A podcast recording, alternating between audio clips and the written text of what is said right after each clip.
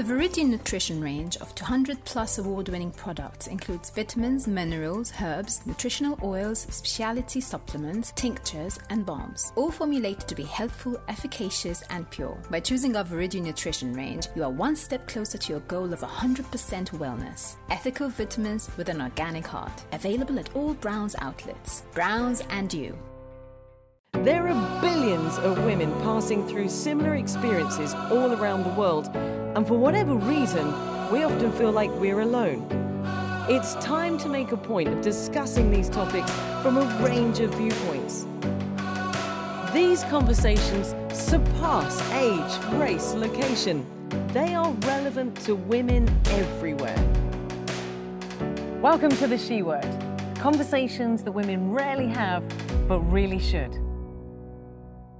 MAC Cosmetics supports diversity, inclusion, and conscious beauty for all ages, all races, all genders. MAC Cosmetics Malta is proud to support these important conversations. Visit us at Tignes Street, Sliema, and let us help you express your true self. Welcome to the She Word conversations that women rarely have but really should. And in this conversation, we're looking at women in the arts. Now, it's often suggested that the arts in Malta are not particularly taken seriously, especially in comparison to our European neighbours. Statistics from a 2021 Times of Malta survey suggests that the arts had taken a knock even before COVID came along and took a serious swipe at performers and artists. But a 2023 survey does look brighter and better. And I'm thrilled to be joined by three amazing women who have a passion for their place in the arts scene in Malta. Ira Losco. One guest who really needs no introduction whatsoever. You've headlined Malta's music scene since 2002's Eurovision, where the 21 year old Ira took Malta to the second place in our nation's favourite competition.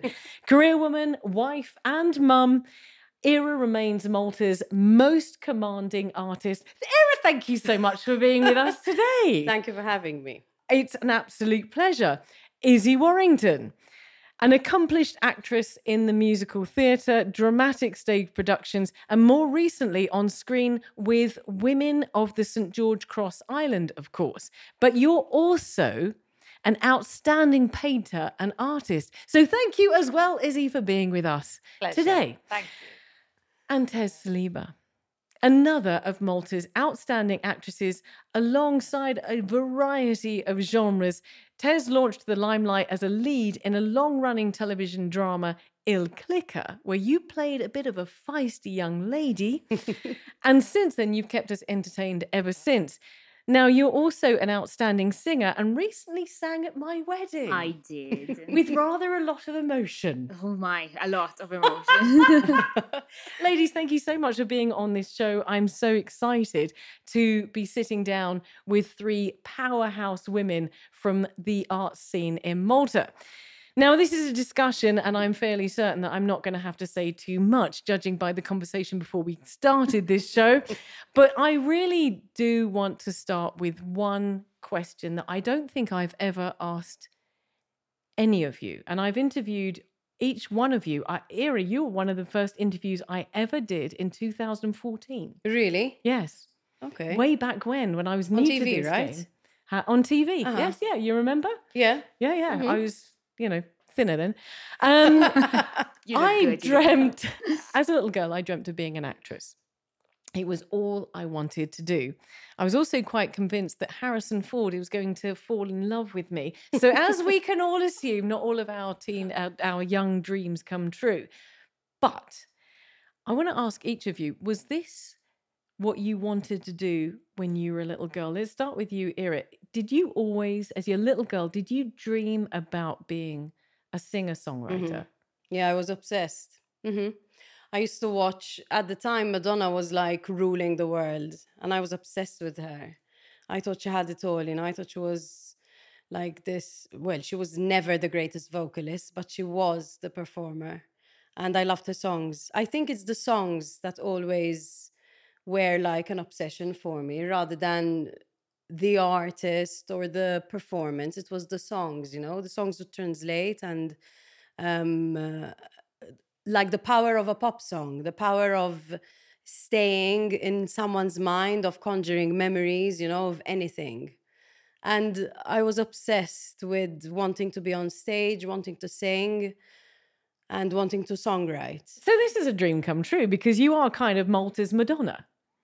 Oh yeah! I wouldn't say no, no, no, no, yes. no. if I had to compare myself to anyone, I don't think it would be, would be Madonna. But um, no, I mean, uh, yes, I, I, I am living that dream. Maybe not as I had envisaged it at this point in my life, um, uh, but uh, well, we'll delve into that later. Yeah, because that's a whole nother Right? question, right? Because Uh-huh. that, that's something we're going to touch but yes, on. yes, I, I think I I managed to succeed at my dream, but I have other dreams, of course, as well within my musical journey, which I would still like to achieve. Okay, we're going to come to that as well. Definitely, we're going to come to that as well. Um, Izzy, did you dream of being an actress when you were a little girl? Did you dream of Harrison Ford?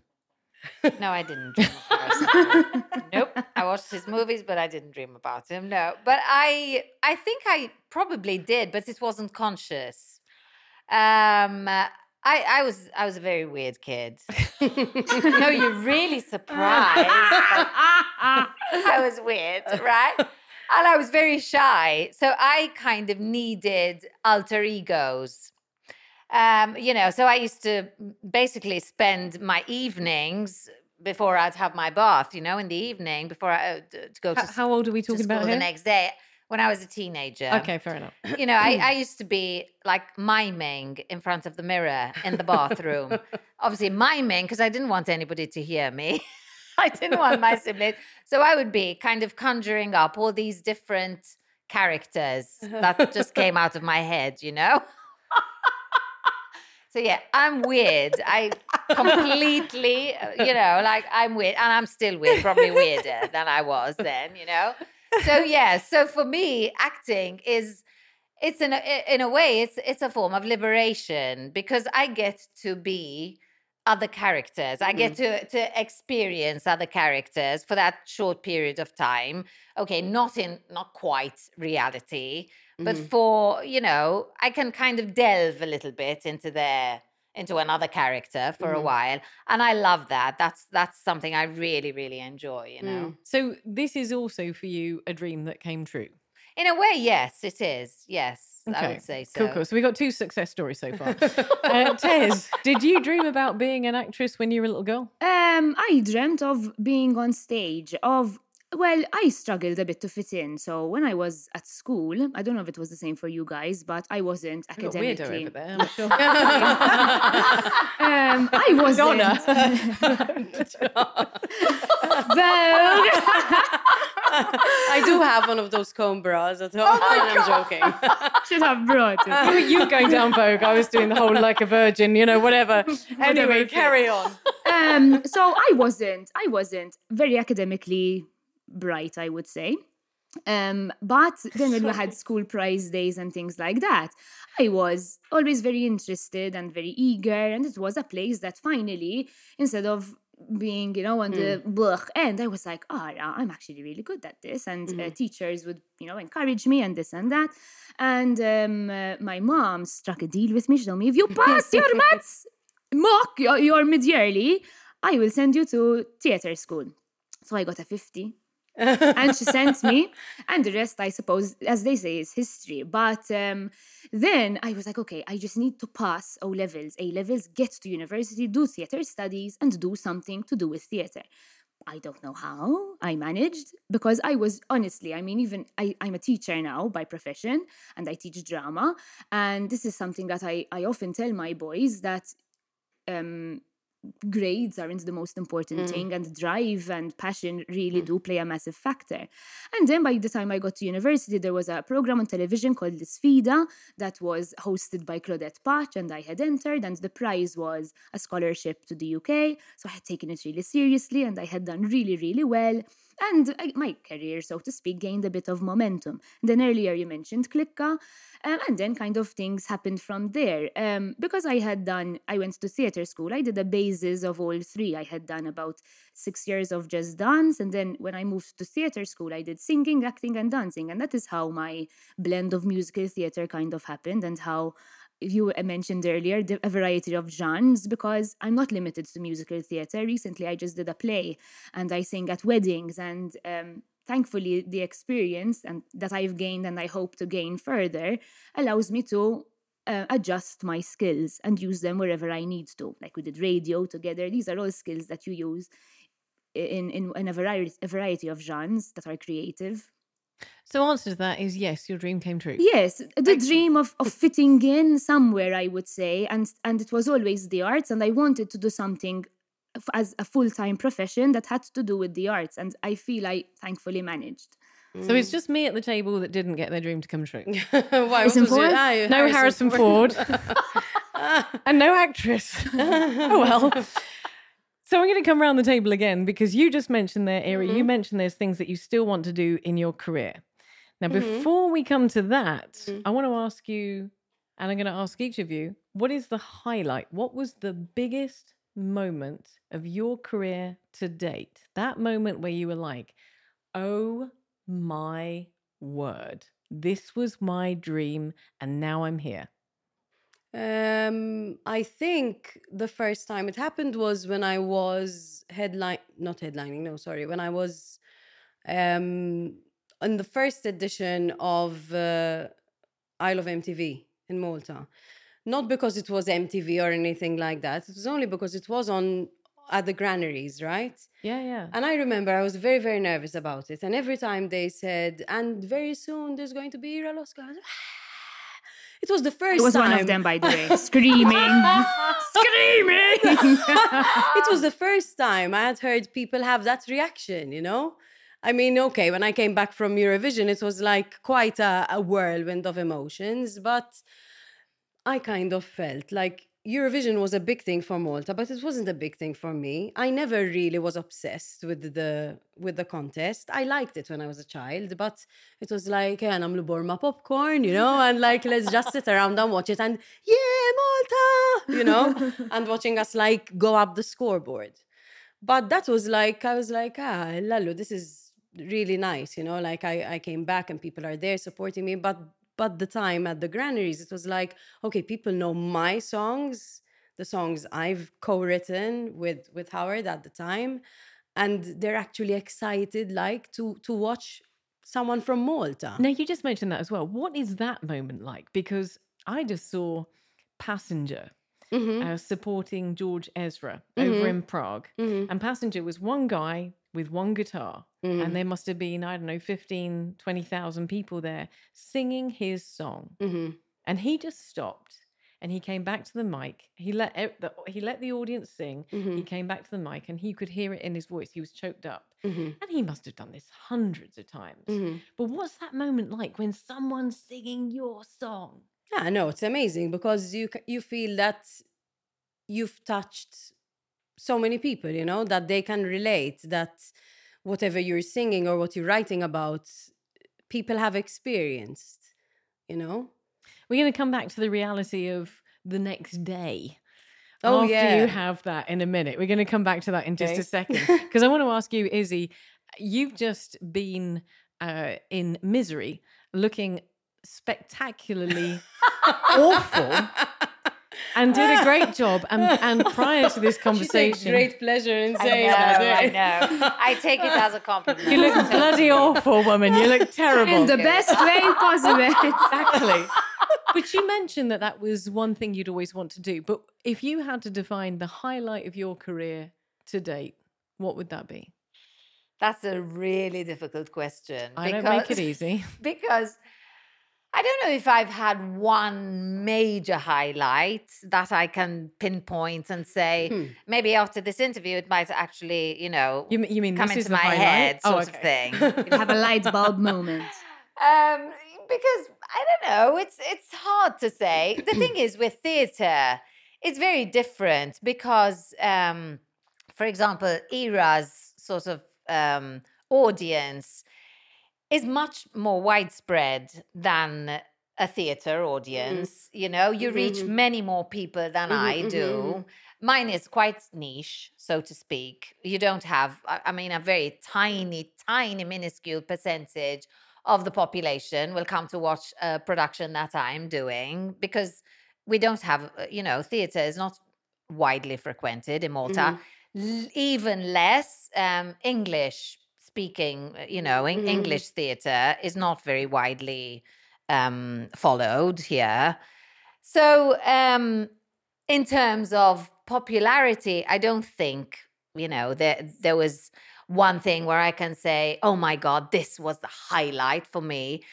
I think I, I I feel extremely lucky to have portrayed many, many, many different characters and diverse characters from, you know, a very sophisticated or sassy sort of character to, you know, Annie Wilkes, which I just played now, who was a, a, a psycho, you know. so I can't really pinpoint one particular highlight. I have fantastic memories of, of most of the shows that I've been in. Um, and I loved each and every one, but I can't say I loved one more than I loved the other. That's that is If y- it does come back to you, if you have that light bulb moment in the middle of the night, in the middle of the night, don't contact me. All right. but if it comes back to you, let me know. Tez, apart from singing at my wedding, what, what was the highlight? That's true. Just move on. Next question. Anybody who doesn't Um, know, you you actually couldn't finish the song. No, no. You broke down. But I obviously we are very good friends, and I know you guys starting out, and to see you guys getting married was just beautiful. It was really Anyway. beautiful. apart from that being the highlight of your career, what would you say? Um, Did you are you like Izzy? Did you have you just enjoyed all of it, or you like like Ira where you had one moment that you're like, Ah, yeah. I I don't I don't feel I've done enough yet, and I would eventually like to delve. I, I don't know what you're going to ask, but I do like to comment about this about the theater scene and opportunities in Malta. But before that. that. because because there are many things that are produced here that I say largely love to be in on that, and I can't because I wouldn't have been selected through the audition process, or they don't open auditions, and so I can't audition to try. I never received the call, you know, and I didn't get cast. I didn't get handpicked. So unfortunately, there are many of those, but let's leave that aside. So far, I think the highlight, because of a little someone over here. So I I grew up as most most kids, I suppose. In Christmas time, he goes to Panto, yes, and I did not grow up um, enjoying watching the damsel in distress or so ever. So I never looked at the principal girl and say, "Oh my God, I want to be here." Her. I grew up looking at the villain, especially if she was female, and saying, "I want to be Uh-huh. It's her." she was the best. And I grew up watching Izzy as her. the villain.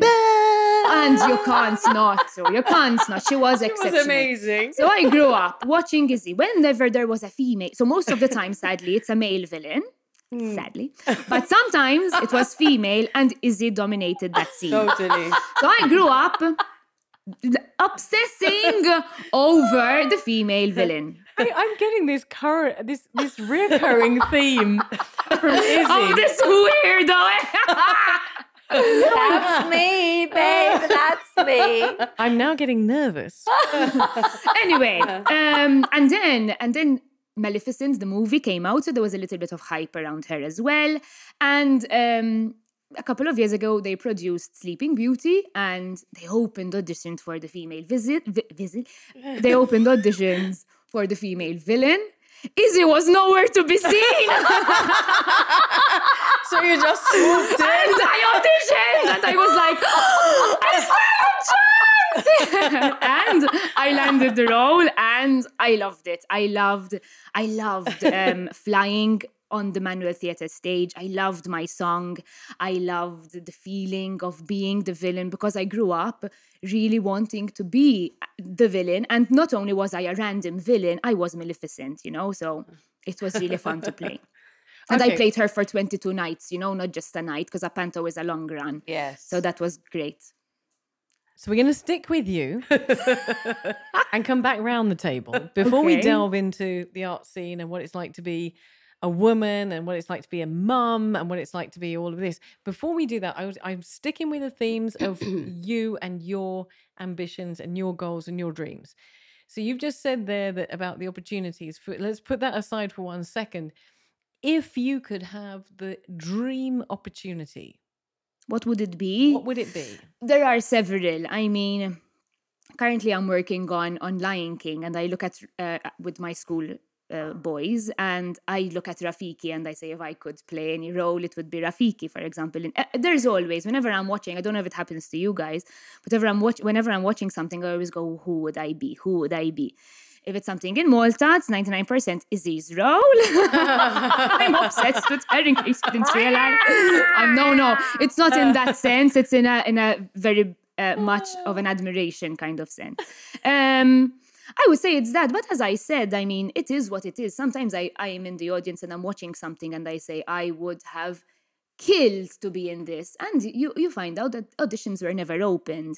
Or even if they were, I mean, recently I just auditioned for five productions and I didn't land a single one. And every time, and now I know the artwork is about to come out and it's, ah, it's like, a, in Maltese we have an expression, stalleggio albi, because I would, I, I would love to be part of it. Sometimes I'm in the audience and I'm like, I could have done that without sounding boastful. Ta, don't get me wrong, but I would say I could do that. If I could have been given a chance to audition, or if things were done justly, because there is a sense of nepotism that happens here, or, but not even possibly nepotism, just uh, things that aren't done fairly, I say, but I mean, it is what it is. So you mentioned earlier, you feel very lucky and very privileged. When you when I land a role, I say thank God because we are um, a country that has so much talent, so much talent. Say right now opportunities because there's a lot being produced uh, is great, but it still remains very niche. You think with all that's being produced, something I've got to land. And even so, I auditioned for five and didn't get it, and didn't get one. As as much as there is being produced, there is still a bit of a a tight um, rope on. You're, you're answering all my questions Sorry. in one sentence. I feel I don't know if it's the same for you guys.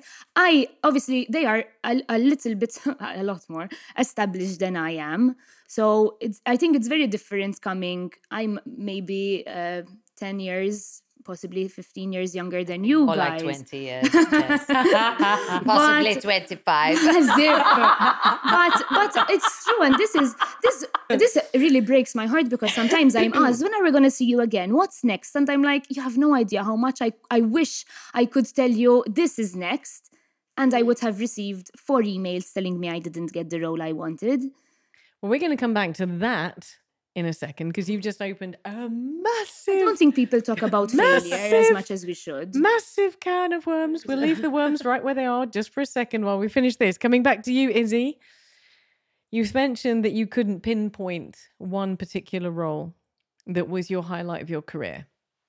But if there was a role, if there was an achievement that you could pinpoint as the most desired role or production that you could be in, what would it be? Or even just uh, uh, the highlight of your potential career? I think the, the character I just played was one of them. It, it's, I mean, I, w- I have been wanting to play, uh, you know, in a psychological thriller for years. I've wanted that. And I, I, I feel really grateful that that's, you know, I was given the, the role of Annie Wilkes because it's, um, it's, it's a character I've wanted to explore. I, I have to say it. I would have loved to do, uh, and, and it's something I still would love to do. Uh, whatever happened to Baby Jane?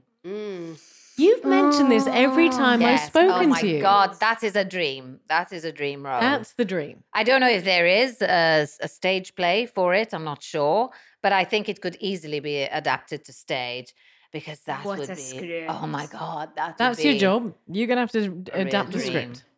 But that's your dream. Perfect. Okay. that was slightly easier. Um, Ira.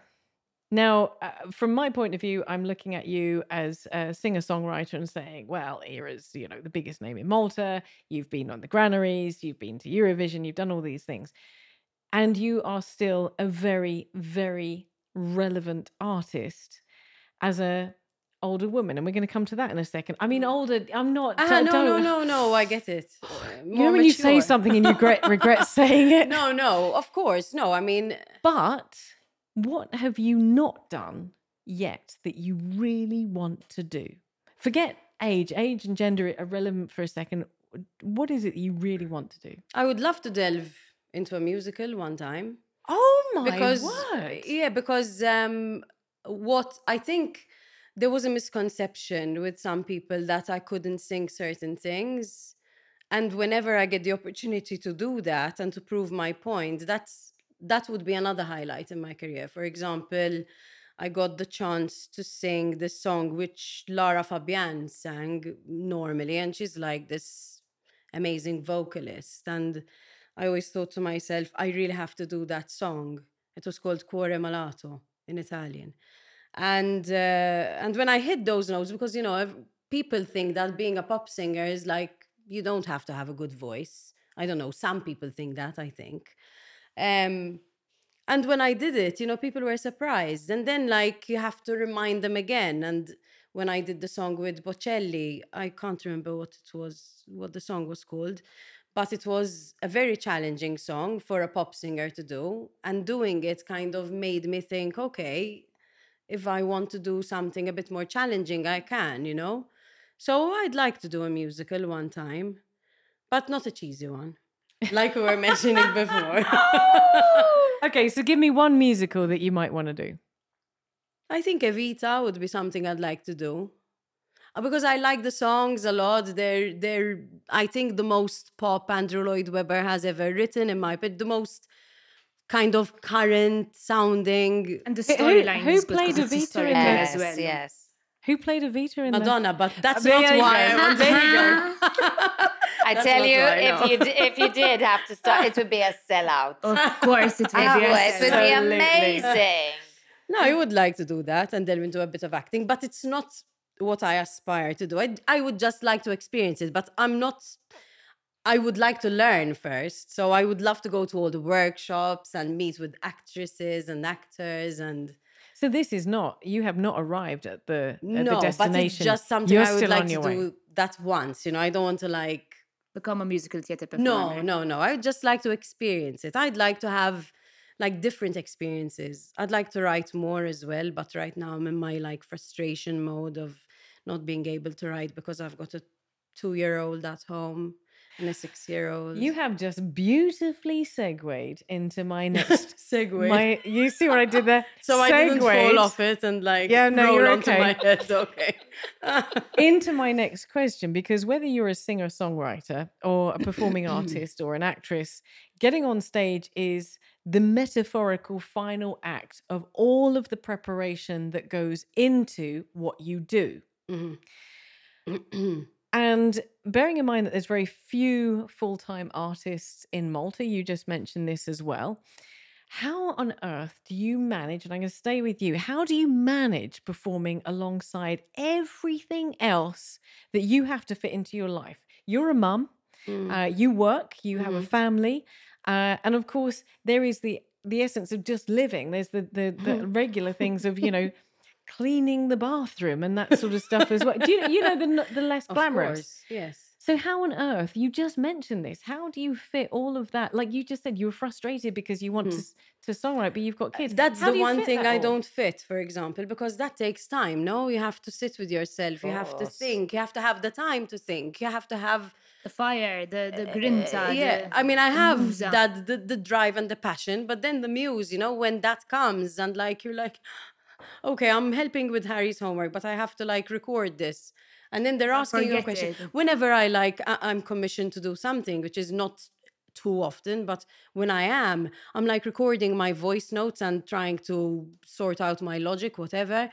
And the children are like, ma, ma, mm-hmm. you know, are like screaming in the background. And then I like edit bits of vocal and there's like a scream or like a fart in the background. Realities. I'm gonna listen to your and songs in to new Howard light. And Howard's like, Emma, what's this? What is it? Ah, because Harry was screaming. Ah, okay, okay. I love that. but like, yeah, you you know what? I think you just you just learn to do it, And you think to yourself, when I lived at my parents' house, and my mom used to go, I've packed some apples and cheese for you, and you have like this, you know, julep, whatever. And, and you're like, okay, thanks. You take it for granted. But it's so amazing that that happened. And now you have to do it yourself. and you have like all these mental, mental notes, you know, what you need to take with you to performances, whether you're going to remember your your lines, you know, your lyrics. Using them yourself in your case. Your Exactly. And I still have the monitor in front of me and still I get it wrong. Ostra. But you have to obviously you have to make sacrifices. You are a mum. uh-huh. What are the sacrifices that you you have to make? And and what's the reality of this? You just mentioned about you know pat lunches and stuff like that. But what's the no, I mean, sacrifices? I mean, right. uh, does it this is it is it that you have to make sacrifices with family, friends, or or is it that your ambition in your career makes a sacrifice? Okay, look, right now, socially, I feel I'm making a sacrifice. I don't meet my friends as often. I don't. I don't go to everything I'm invited to. You know, before I used to go to the opening of an envelope. Now I don't go to anything else really.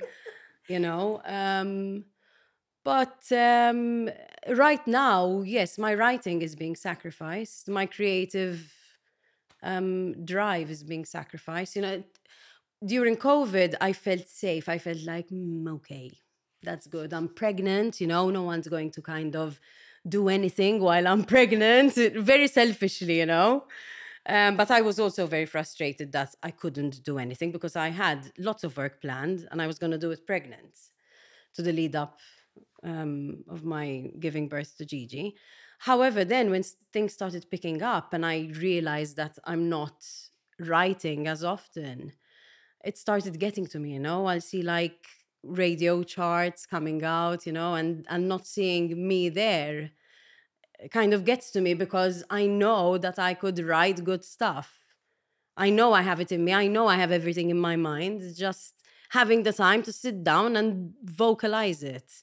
you've, you've just said so many things in that that last kind of paragraph and it, it's making me think because you also mentioned your kids and being pregnant Mm-hmm. and it's making me think to a show that we had before Mm-hmm. of um, women and, and uh, parenting and about guilt and you've Mm. mentioned kind of the guilt of being a parent but also the guilt of not guilt but the the the frustration of not being in the charts because you know that you can Yes, and sometimes thinking like you land a job or something and you doubt yourself because you think, but do I deserve this? Because have I given enough recently?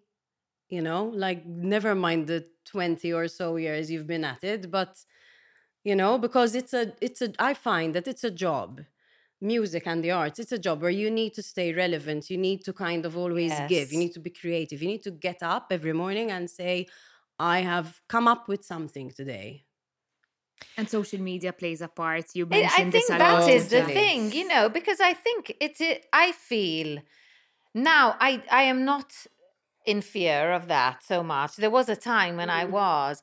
I think now it's okay to take time off and say, you know what, I'm just not going to be on social media at the moment. Mhm. Um, you know, and I'm going to survive. And I know, and I think because obviously this is a very vulnerable uh, industry, an Mhm. industry where you are Very very, much, it's true. vulnerable. Mhm.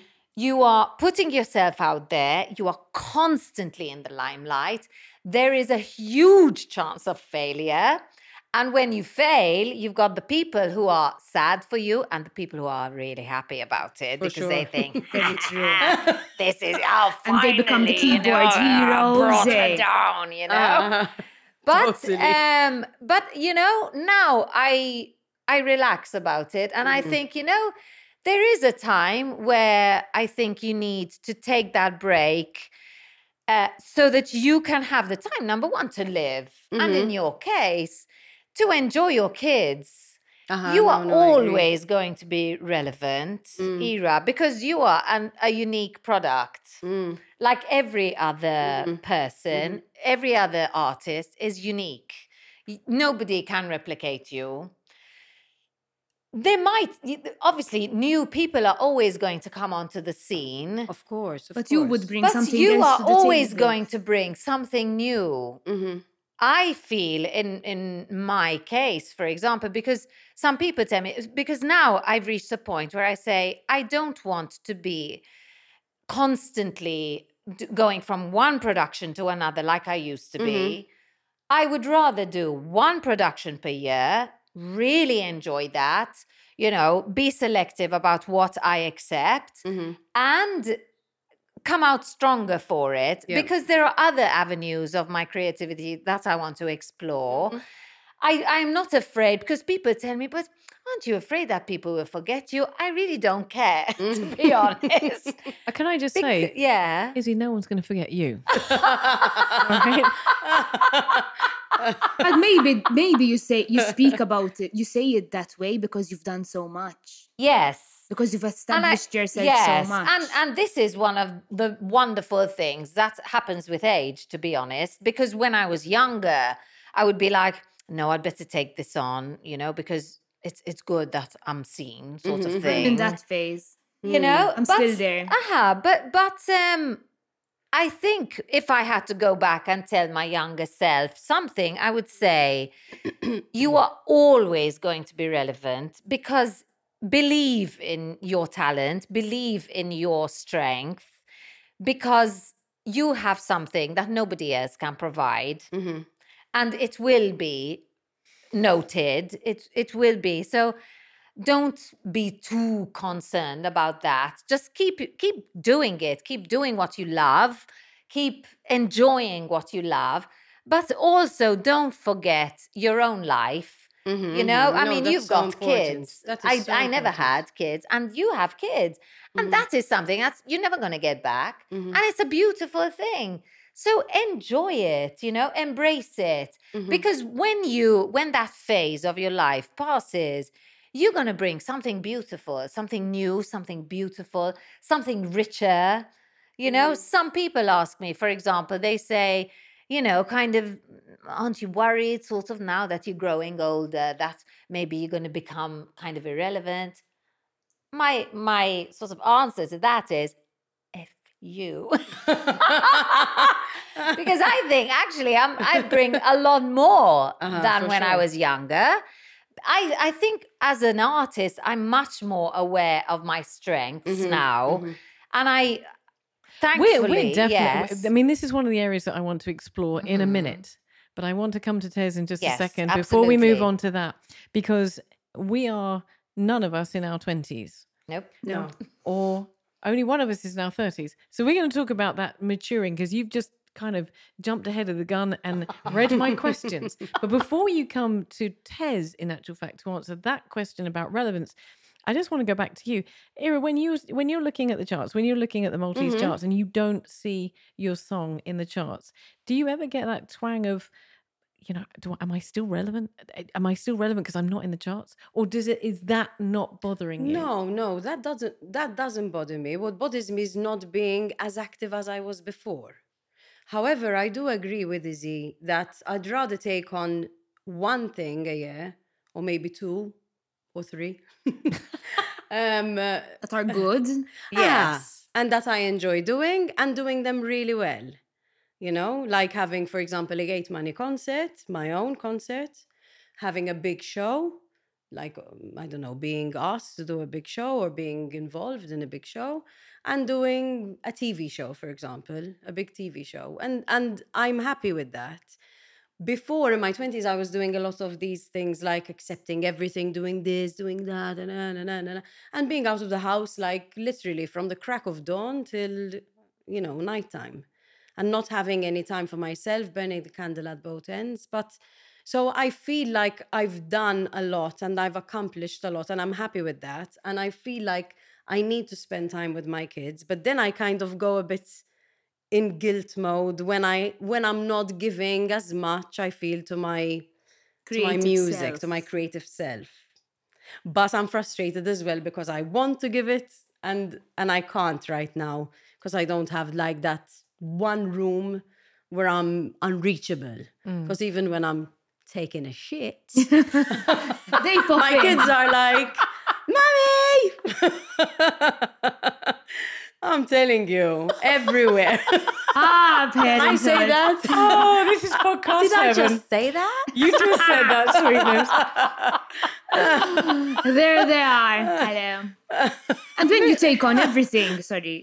Well, well, I'm going to leave Erin her shit over there for a second and, and come over to you because Tez, this is a conversation that we had, and this is a conversation that led to us four sitting down around this table and talking about this in the first place because you we've listed your career we talked about your career your career has been fantastic you've been relevant but it's taken a lot of work Think so? now you are a mum and you're a mum of a coming up to a one year old Well, how And- that happened is beyond me, but yes.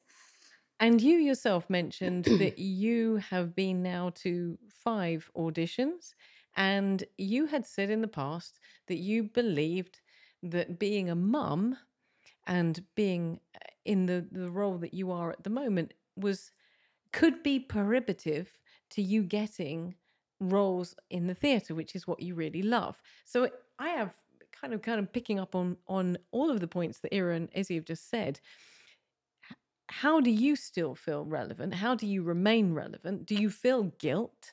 Do you worry about Um, that? And how do you manage you've just had a production at the the the Manoel. Theatre. How do you manage being a teacher, being a, a wife, being a mum, and being in a theatre. Because by the time you stand on the theatre, that is what what twenty percent or fifteen percent of all of the work that's gone into that production. Um, I think the most obvious thing I'm going to mention, and you're going to hear this and go, ah, much obvious, but it is very, very vital. You need to have a supportive team. Uh, Yep. you need to have a good support system. If my husband weren't super okay with this and super all right with, you know, taking over Ben and the house stuff and all of this, so that I can go and be part B of myself, um, I wouldn't be able to do any of it. So I think that's very vital. Prior to settling down with Dave, I was in previous relationships, possibly you might have been as well, where my partners were not okay with this crazy life because you do. Mm. In my case, I, I always worked full time and I did theater after mm. my job. So you do have two, technically, when you're in production, you have two full time jobs. And mm. not everybody is okay with that. Like, like let's put aside children for, for the minute.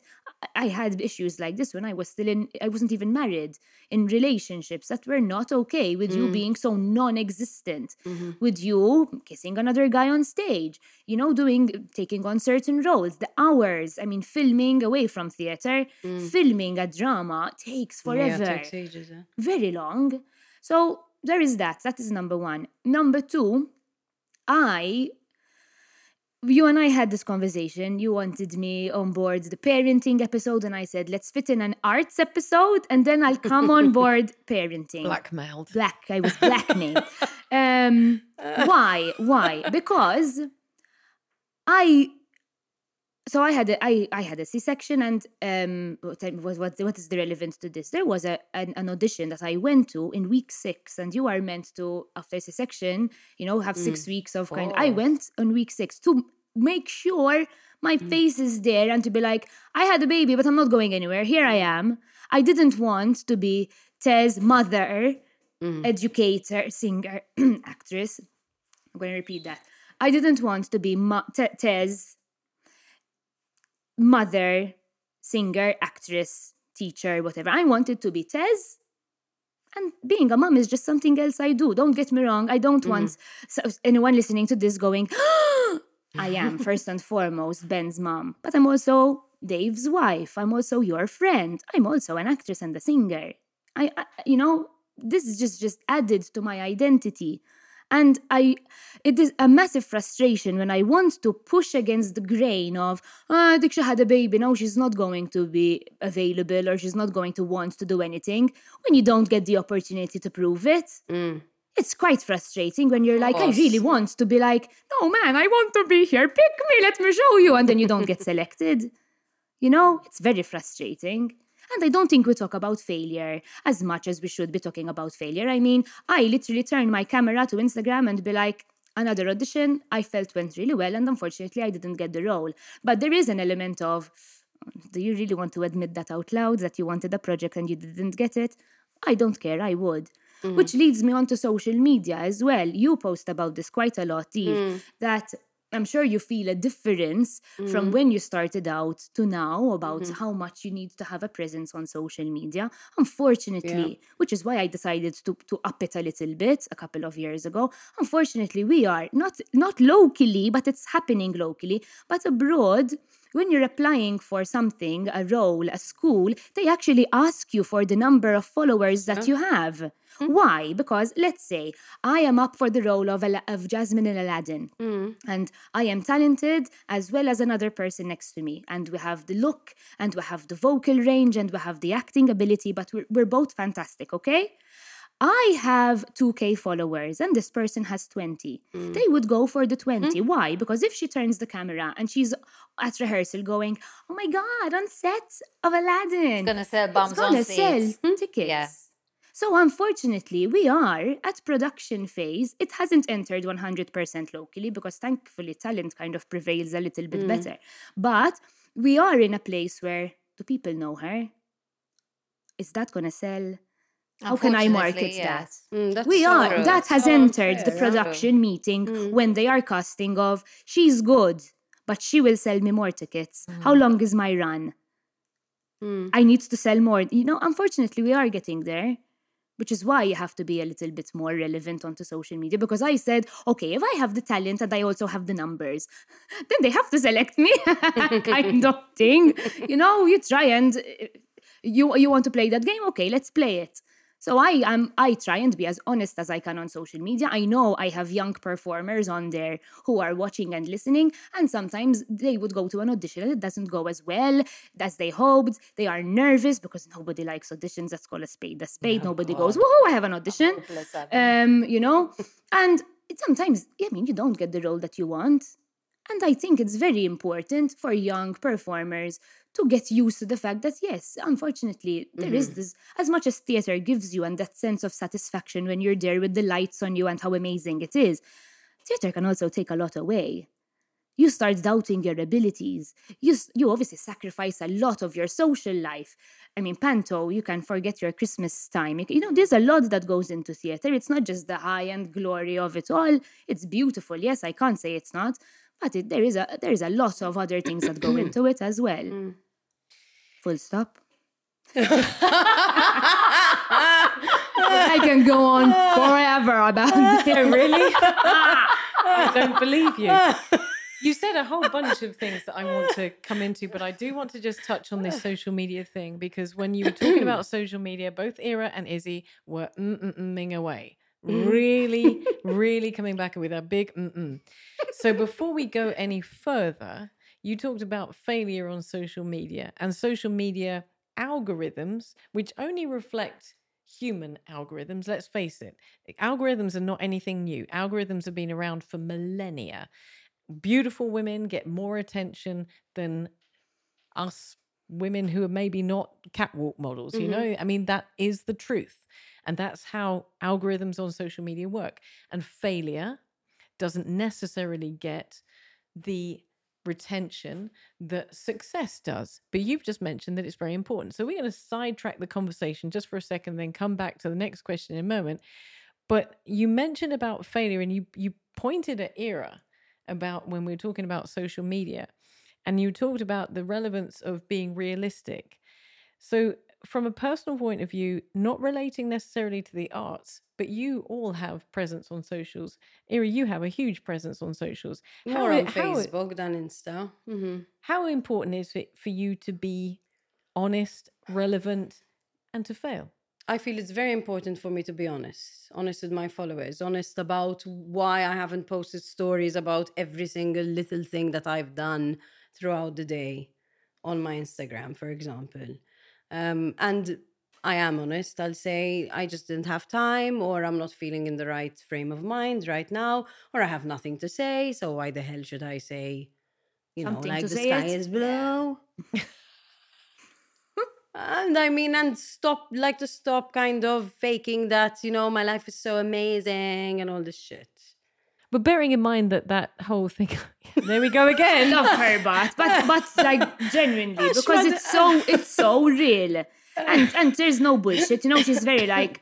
I'm sorry, my priorities were elsewhere right now. Exactly. And that I is know. that. I, I try to be. Exactly. As I'm back. as. I'm probably on the law, and here I am posting exactly. a photo I took three yeah. days ago because that's Miss Miskina, the only chance she has. Yeah. But uh, I mean, as a mom and a, a performer as well, I read her posts and I'm like, oh, her, her chronicles or something else. She's quite interesting, I must admit. Right back at you, sister. thank you, thank you. I'm going to ask you, Izzy, because because putting it in the context of not just your career, but also how can I put this? As a woman like myself, who have been around before the era of social media, do you not ever feel completely and utterly lethargic or just very skeptical about social media, but you know that you have to engage? I don't really feel that pressure anymore. I I think now I just think, you know what, if there's a week where I just want to have a private normal life and not post how wonderful everything is and I'm really having a great time and I'm so special and all this crap. I'm just going to say, you know, I mean, I don't, I really don't have a huge following, you know. So, I, and I'm more popular on Facebook because it tends to be more pop- popular in Malta, you know. I'm, I'm much more um, sort of relevant there, so to speak. I can't say I'm really worried about it. I think I have enough for me. Uh, and that's really what I'm concerned about. I don't have aspirations to become some big fancy superstar. I'm happy with my life as it is. I don't need to have world fame, you know, and and show I don't know, you know, the, the color of my crap this morning. I'm loving this episode. Loving it. Uh, Can you imagine Beyonce doing that? Uh, I wanna just take a shit. I'm posting Because you know, I mean, it's a bit ridiculous sometimes. You know, you know, like for example, after you, after I do a show, I'm absolutely exhausted, exhausted, and I have just taken a selfie in the morning. You know, as I'm about to have coffee, and think, you know, this is me in all my shitty glory. You know, this is reality. People out there, you know, life isn't this big, uh, you know, filtered. Everybody's always looking wonderful. They go to bed with makeup and come, uh, you know, and wake up in the morning with makeup. I look like shit basically after a production, you know. Hello, this is me. If you don't like fairness- it, just, you know, keep. In fairness, keep in misery, you didn't look that great either. You have to be specific, yes. Which show? you did look a bit No, crap. I look crap after all the shows, basically, because I'm exhausted after the shows. we're gonna we're gonna move on from this whole poo. Co- uh, somehow this just we're, we're, we're sticking to the theme here. Who Unex- started the poo? Started an unexpected turn for the she word.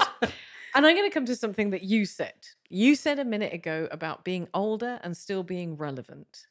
And I want to come back to this because each of us are in different life situations right now. And we've sort of already touched on this, but but you said, Tez, your challenge at the moment is that you're a new mum, you want to stay relevant. Izzy, you know, we're we're not spring chickens. I'm not insinuating anything. Um, and Ira, you're in your 40s now, Mhm. which which, if you believe media, is when as a pop star, you would be kind of not relevant anymore. Although Mhm. having said that, Madonna is your idol and she's still going.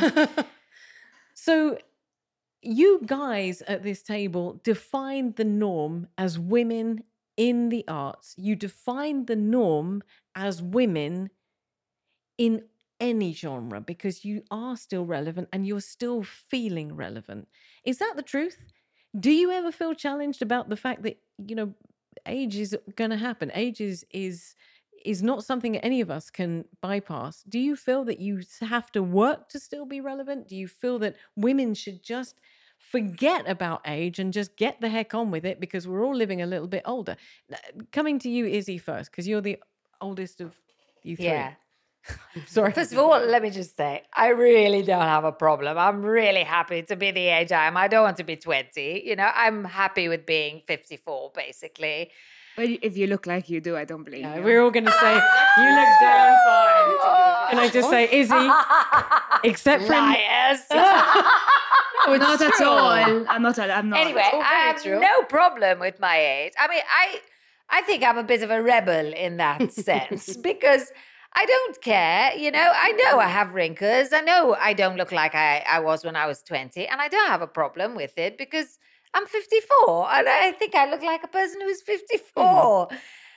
And it you, doesn't you don't. I mean, me. first of all, you don't look like a lady who's Well, it 54, doesn't matter. except in misery. Ah. In misery, you did. you did look awful. But that's okay because you were meant to. But but in the context of also in the context of your passion of your love in theatre, do you think that there's going to be a point that you come to where you're going to question your relevance in the theatre? Because and and are there still parts that are available? How do you how do you hone those parts? How do you create those parts I that think- are relevant for you? Well, I think, to be honest, um, as I grew older, I got much more interesting roles, much more interesting roles. Um, you know, playing somebody like Shirley Valentine when I was in my 40s, that was a really beautiful role to play because it was such a relevant role for somebody. uh, You know, I think a lot of both women and men uh, had those feelings, played played that role, could identify rather with that role. Um, I've played really interesting characters the older I grew because I wasn't typecast anymore as, you know, the sassy, you know, little blonde bimbo kind of, you know, who just struts her stuff on stage. It became more interesting. Let's put it this way. Don't get me wrong. I mean, there's nothing more liberating than being a bimbo on stage. Nothing. Except for Annie Wilkes. Yeah, okay. um, uh, so every age had something amazing to offer. it unlocked other roles. Exactly. So so growing older, um, i i i still feel relevant, and to be honest, now at this point in my life, I think the only thing that matters is the way I feel. So I don't need to do anything for somebody else. Like sometimes I do get people who, let's say, have followed my career, uh, the very few people who followed my career. Um, you know, I do get people come up to me and say, Oh my God, you know, like you really looked awful. Annie Wilkes is one of them, you know? And I'm like, thank you, because that was the character I was exploring. I didn't want to look, you know, I wasn't going to go on there with stilettos and, and all dressed to the nines because that was the character I was I was exploring and I was enjoying that. So I- think there's less vanity as you grow mm-hmm. older and there's more about enjoying what you're doing and not having to fit into any one particular role. Don't get me wrong, of course, I'm vain. Yes, there is a side of me that is vain. But when I'm on stage, let's say when I'm acting, I want to fit into the role that I've been cast in. Period. I don't care. There are some plays I do. uh, Mostly I do plays for myself, for my own gratification. I'm not really worried about whether people will enjoy it or not, if I'm honest. I just want to be authentic in that role. Some people might like it, some people might not like it. It's not relevant to me anymore. I I I think in my life I've enjoyed every single stage of my life. I think I'm here now. I'm going to make the most of it. This is what you know. These are the parameters that there are, and I'm I'm just going to go for it. So I I think that the older I grow, I think there's my life is sort of richer. My artistic side, my crea- creative side, becomes more and more rich basically that's the way i feel i think i have eh, you know with all the knowledge with all the experience that you get i think you become a much richer person as This is the dichotomy that we explored in a show, Women and Age. And that as you get older, you become more experienced. And as you've just so beautifully and eloquently expressed, that freedom that you you feel as you get older and the freedom to not conform and choose for yourself.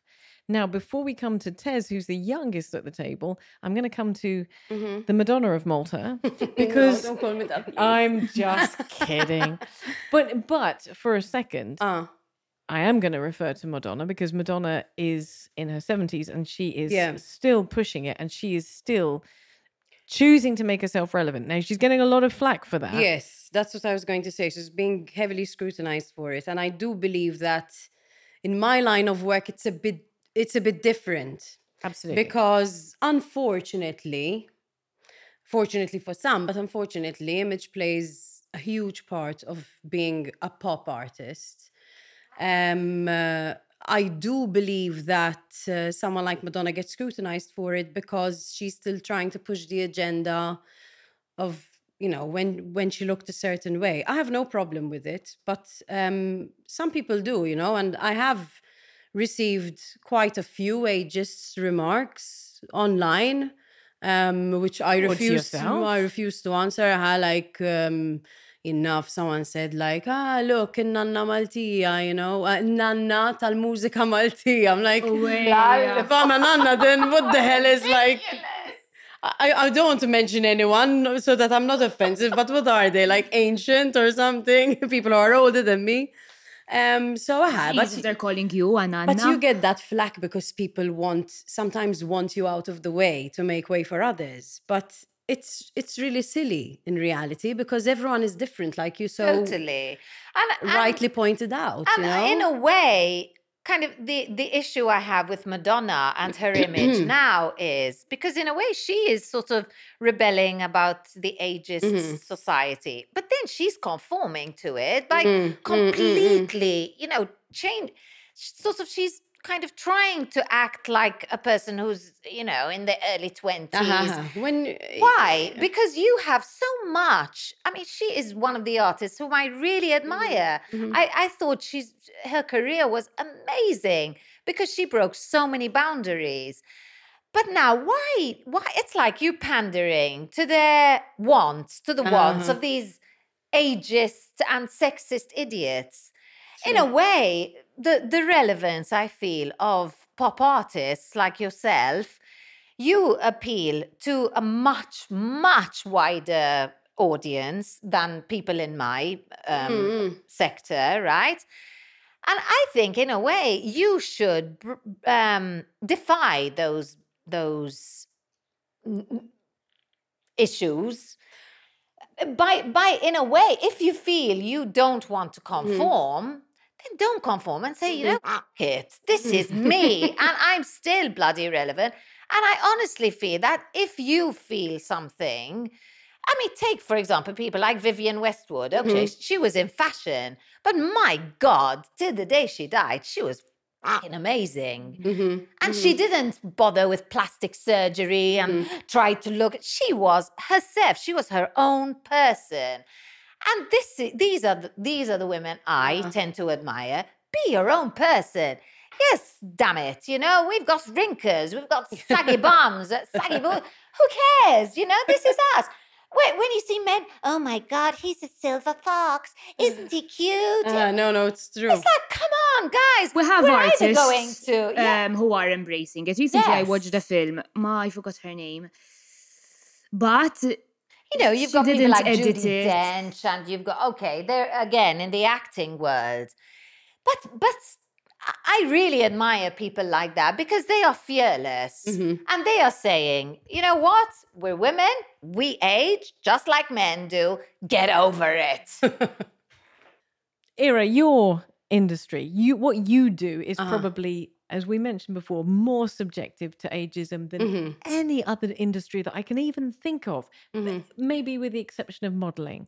Mhm. But your thoughts on this? As you get older, what are your thoughts about No, I about mean- moving through the industry? Look, most definitely, I agree that the older you get, the more mature you're going to become as an artist, and I think there's it's there's something very special about that because in music and in the arts, I feel that experience and seeing the world with new eyes, with fresh eyes every single time, gives you the opportunity to write new stuff and to be more creative. um, and to give something different to the before. You know, now I'm going to write in a different way, in a different manner. And there's a huge, like, not resurgence because they've always been there, these women, like Pink is in her 40s as She's well, you know?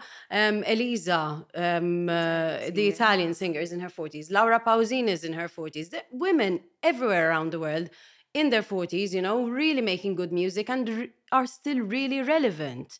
So for me, someone who comes up to me and says, you know, I think you should scoot over and make way for others is ridiculous because there's place for everyone. Everyone's different. And I think it's the goods you bring to the table. It's not how old you are, it's not how you look. Like I said before, okay, in my industry, looks do play a part, I think, because there's a certain aesthetic that marries well with a certain music.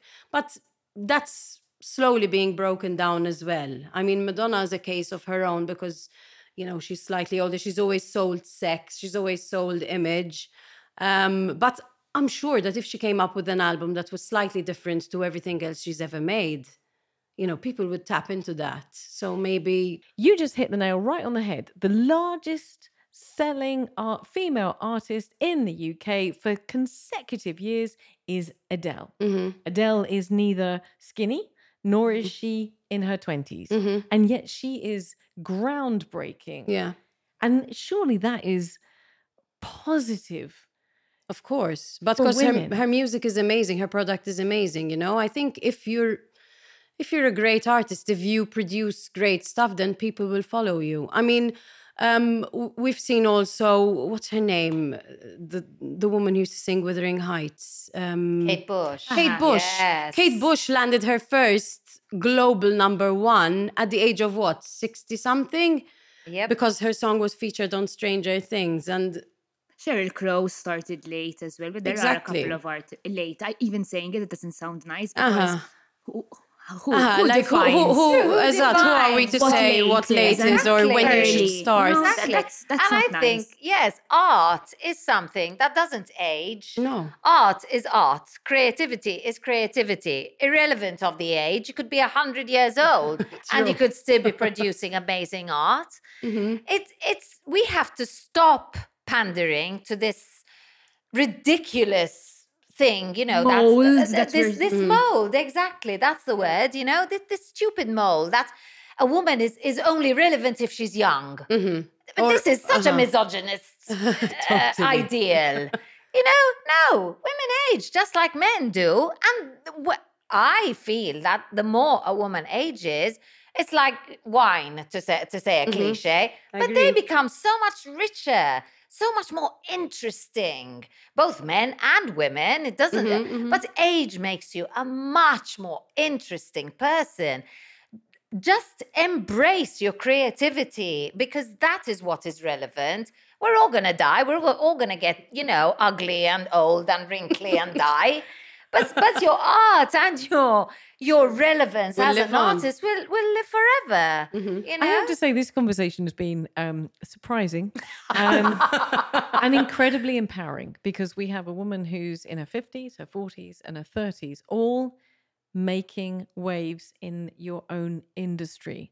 And I want to close by asking you to wrap up your, your thoughts into a closing thought for this show. And I'm going to start with you, Ira, for you, for what you do. If you could speak out let's put it this way if you could speak out to your younger self and tell your younger self a wisdom what would it be I would definitely tell myself that you're not the center of your universe.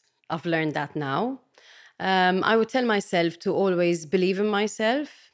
I would tell myself the same things that I kind of say all the time. Never forget where you're coming from. Never forget who helped you to get there, ever, ever. And uh, to always dream big, you know. I like you said, art lives forever and creativity lives forever, and so do dreams. You can still dream big at any age even while you have a family, you know. For now, I'm still in like my kind of You're going to bed. quicksand for now, but um, but no, it will get there. I, I I would. I want to speak to myself now, actually, not my younger self, and tell myself that, you know, this time is a time to be savored and a time to be lived with as much exuberance and and life as possible and um, to to kind of know that I've done this before and I will do it again. You're not getting rid of me, guys. And even Alright. better, you're going to do it. well, Either your current self or to your younger self. to my younger self and to my current self and to anybody who's listening right now, I would say embrace every moment of your life because it's really precious. And stop worrying about and stop comparing yourself to people. What you have is unique. Nobody in the whole wide world can ever replicate what you are. So be aware at least try to be aware of your strengths focus on those and you're going to be amazing just just embrace that and stop worrying about all this rubbish that's all around you just focus on yourself Thank you. Tez, you're the Um, youngest of the group. What would yeah. you, you? You don't need to speak to your older self, but you can speak to I, it. I'd like to pass two remarks before we end. First of all, I feel quite lucky that um, I'm I'm in an industry where you know I have people like you know these lovely ladies, and even when I watch certain things, certain films, like uh, recently we were talking about this one by Emma Thompson and Kate Winslet, and they're very much embracing age and and reality. I'm very much in favor of stop filtering stuff and stop. You know, let's just you know th- th- there are there are one of J Lo's in the world, Mhm. but the reality is that we look like Kate Winslet and Emma Thompson. You know, If we're lucky. if we're lucky but you know but they were they are very adamant that no you don't edit this no this is what i look and uh, this is what i look like and i find that um hopeful as somebody who is a- aging so to speak towards that i hope there is more of that and less filtering and less um unrealistic m- models to look up to um, rather than my younger self, I would like to speak to the younger performers who are watching this and listening to this. Um, there are going to be moments in your career, wherever you are in your career. I am definitely not where I, I want to do a lot more. I wish I did a lot more. I am somewhere in the middle right now. But there are going to be moments where you question your abilities and you you doubt if you're any good and you question if okay why didn't i get that? Should i be doing this? Should i be doing that? And i want you when i look directly into the camera i want you to know that you're enough. And as these lovely ladies said you are relevant and you are unique and you are important and i know in the midst of the negativity around things at certain points you can forget that you are important and that you are unique and you are enough but to really really believe that you are because somewhere somewhere you fit in. And i thankfully fit in in, in the art scene whereas when i was younger i really felt like i didn't. There's a moment on stage you will understand what i mean where you say ah where you feel the lights on your skin and you feel you're in the right mm. place. and there's nowhere else you'd rather be. And you have to hold on to that feeling. And you have to believe that you're going to feel that feeling again. And to that, I'm going to say cheers. cheers. Chin chin. Absolutely amazing. And thank you.